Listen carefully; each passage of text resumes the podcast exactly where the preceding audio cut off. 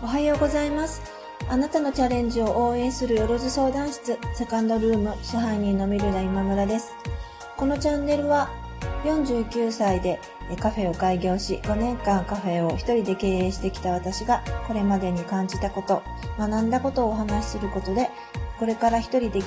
カフェを開業したいと思っている40代の方、これから一人で起業したいと思っている40代の方の起業のヒントに少しでもなればいいなと思って作っています。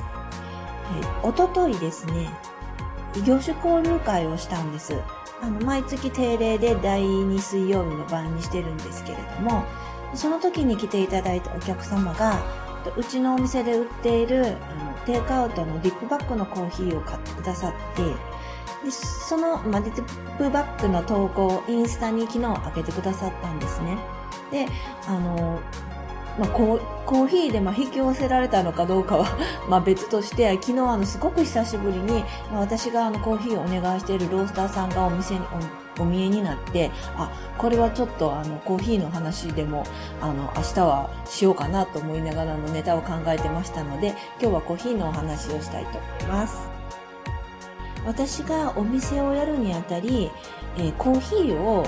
味ではなくロースターさんのお人柄で決めたというお話はあの、まあ、お店の常連さんの中ではまあまあまああのまことしやかにあの知られた話なんですけどまあ本当にその通りであの私は最終的にはあのそのロースターさんの人柄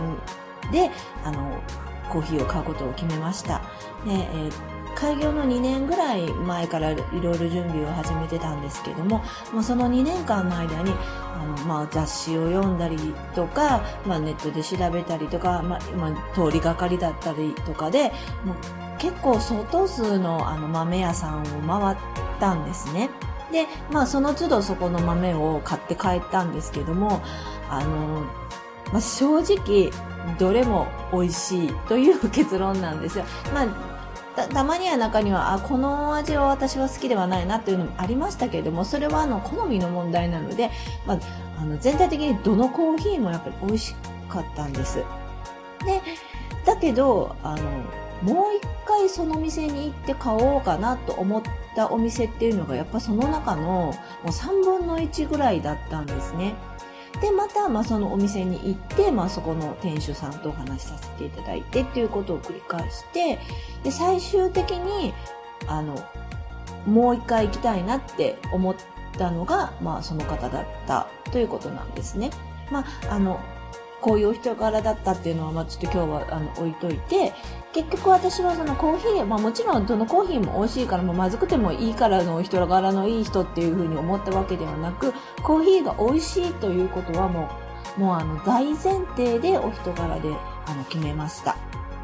で、あの、まあ、物を買うときっていうのは、まあ、人で決めるっていう話は、あの、別に私が言わなくてもよくあることで、まあ、車だったりとか大きい買い物だったりするときだって、まあ、その、その車がいい、いいことは大前提だけれども、誰から買うかって言ったら営業マンから買うっていう話ってよく聞きますよね。だけど、あの、自分のお店とか自分のビジネスになると意外とそこをあの忘れがちになってしまうかなっていうふうに思っています。私のお店でもあのそう、えーまあ、美味しいコーヒーだとか、まあ、有機野菜で丁寧に作ったランチを食べて、まあ、ゆっくりくつろいで過ごしてほしいっていうふうに、まあ、あのお客様にはそういうふうに表現してて本当はゆっくりくつろいでほしいっていうところがあのゴールなのになんかそれがうまくいかないとその手前のコーヒーだとか、まあ、ゲーゲだとか料理だとかっていうのを手こ入れししちゃうっていうことがよくあるんですね。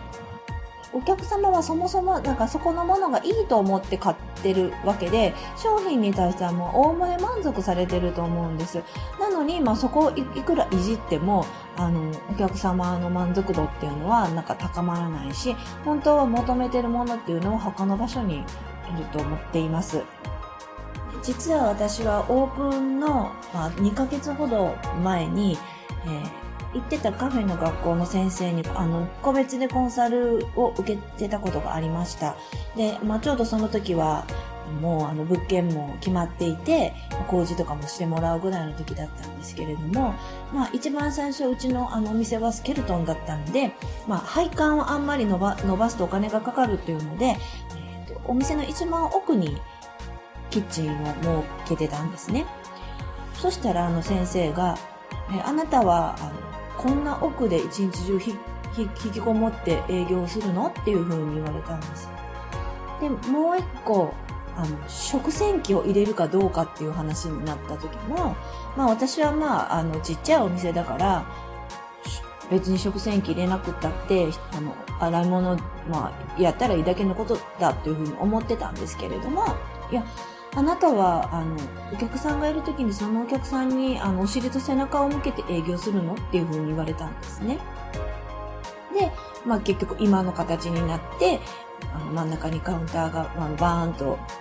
まあ、あって、まあ、お客様とお話ができたりするようなお店の形になりましたし、まあ、もちろん食洗機もあの入れて、まあ、なるべくお客様にお尻を向けなくてもいいようなあのお店になりました。で、もし一番最初の通りにキッチンをを作ってたとしても、出す料理とか出すコーヒーってあの同じものが出てたと思うんですね。でも、あの、多分違うお店になって今の状態にはなってなかったじゃないかなというふうに思っています。あの商品はあのゴールではなくてあのお客様とお店を結ぶツールだと思っています。ゴールは別のところにある。そのゴールがなるべくお客様の満足するものになるのにあのツールである商品だけに手こ入れするのではなく、まあ、あのどういうところに手こ入れをしていけばトータルでお客様の満足度が高まるかっていうこともあのいろいろ考えてみてはどうかというふうに思います。私自身は今はあのほとんどメニューには手こ入れをあのしていません。もっと大事なことがあるのではないかなということを勉強することが、えっ、ー、と今私にあのやらないといけないことではないかなというふうに考えています。一番最初にお話しさせていただいた、まあ、コーヒーのロースターさんなんですけれども、あのまあ、コーヒーの業界の方の間では、あの、まあ、長通ってて、あの、まあ、結構ストイックにあのされているのかもしれないんですけれども、まあ、ユーザーというか、まあ、使い手の私たちに対してはもう全然なんかそんな上からっていうこともないし、あの、ほんわりした感じで、あの、素敵、素晴らしいコーヒーを提供していただいてます。私は多分きっとその方にコーヒー豆の美味しさとか品質とかではなくて、あの、多分信頼を見出しているんだと、あの、昨日もお話しさせていただいて感じました。えー、その方が作る、あの、コーヒー豆に、あの、恥じない、ように、まあ、いっぱいいっぱい丁寧にあの出しすることで、あの私もまたあのお客様と、あの一人一人のお客様とあの向かい合っていきたいなっていうふうにあの感じました。今日も聞いていただきましてありがとうございました。セカンドルームでした。